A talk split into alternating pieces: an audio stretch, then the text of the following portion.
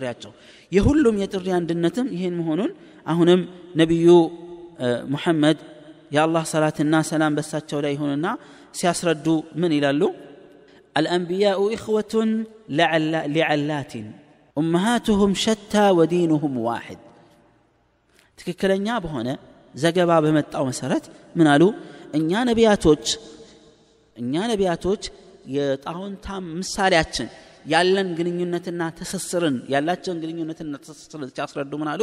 እኛ ልክ የጣውንታማ ልጆች አሉ። የጣውንታማ ሴቶች ልጆች ነን። ጣውንታማ የሚባለው በመሰረቱ ምንድን ነው አንድ ሰው አንድ አባወራ ብዙ ሚስቶች ካሉት ከአንድ በላይ ሚስቶች ካሉት አንዷ ለሌላዋ ጣውንት ነው የምትባለው። እና የጣውንታማ ልጆች ሴቶች ልጆች አሉ ይህን ሲያስረዱ ልክ በዚህ አይነት መልኩ በቤተሰባዊ ትስስር ሲያስረዱት ምን ማለት ፈልገው? ምን አሉ?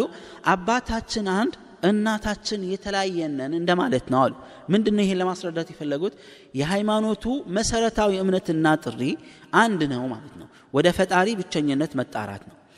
ነገር ግን ያፈጻጸሙ ጉዳይ የአምልኮት ያፈጻጸሙ ዝርዝር ጉዳይ ላይ የስግደቱ ያሰጋገዱ ስርዓትና ሁኔታ የአጿጿሙ ስርዓትና ሁኔታ ሌሎቹም የአምልኮት አፈጻጸምና ድርጊቱ ላይ የተለያየነን ማለታቸው ነው። የአንዱ ከሌላው ይለያል። አሰጋገዱም ምኑም ማለት ነው። ነገር ግን መሰረታዊ የአስተምሮ መሰረታዊ የአስተምሮ ሂደት ላይ ምንም አይነት ልዩነት እንደሌላቸው ያሳያል። ታዲያ እስልምና የሚባለው የነቢያቶች መሰረታዊ ጥሪ የሰው ልጆች የተፈጠሩበት መሰረት እንደሆነ ያስረዳናል። ይህ እስልምና አምስት ማዕዘናቶች አሉት። አምስት ማዕዘናቶች አሉ። ነቢዩ ሙሐመድም በንግግራቸው በወረደላቸው ራእይ መሰረት ምን ይላሉ?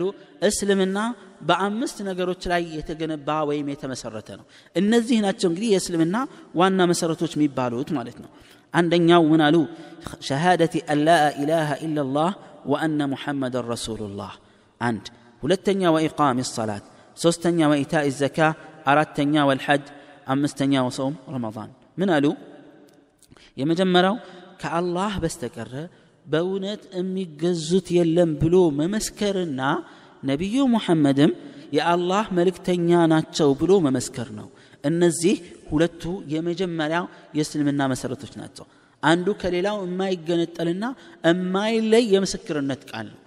አላህ በብቸኝነት እውነተኛ አምላክ በመሆን አምልኮት የሚገባው ብቸኛ አምላክ ነው ብሎ መመስከርና ከእርሱ በስተቀር በእውነት አምልኮት የሚገባው የለም ብሎ መመስከርና ነቢዩ ሙሐመድም የአላህ መልእክተኛ ናቸው ብሎ መመስከር የመጀመሪያው የእስልምና ማዕዘን ነው ሁለተኛው የእስልምና ማዕዘን ሰላትን ስርዓቱን ጠብቆ መስፈርቱን አሟልቶ ማቋቋም ወይም አሳምሮ መስገድ ነው።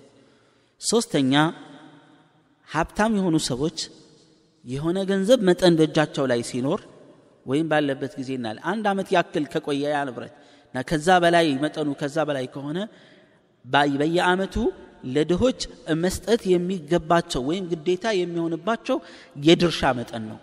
ከመቶ ወይም ካላቸው ንብረት ሁለት ነጥብ አምስት ፐርሰንት በየአመቱ ለድሆች መስጠት ይጠበቅባቸዋል።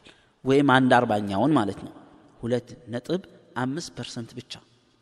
ይህ ዘካት ይባላል። ስለ እሱ ትንሽ ማብራሪያ እንወስዳለን። ይህ ሶስተኛው ነው። አራተኛው ረመዳንን መጾም ነው።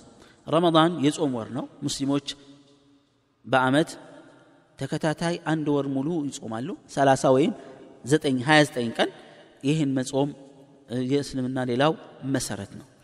አምስተኛውና የመጨረሻው ሐጁ በይት ላህ ልሐራም የተከበረውን ሰዎች የሰላት አቅጣጫ አድርገው የሚጠቀሙትና በሳውዲ አረቢያ መካ ምድር ውስጥ የምትገኘው የፈጣሪ ፈጣሪን ለማምለክ እንደ አቅጣጫነት ፈጣሪ የመደበልና ያስቀምጥልን የሆነውን ካዕባን ሐረም ወይም ታላቁን መስጅድ ሄዶ መጎብኘትና እዛ አካባቢ የሚፈጸሙ አምልኮቶች አሉ። እነዛን ማድረግና መስራት። እነዚህ አምስቶቹ የእስልምና ማዕዘናቶች ናቸው።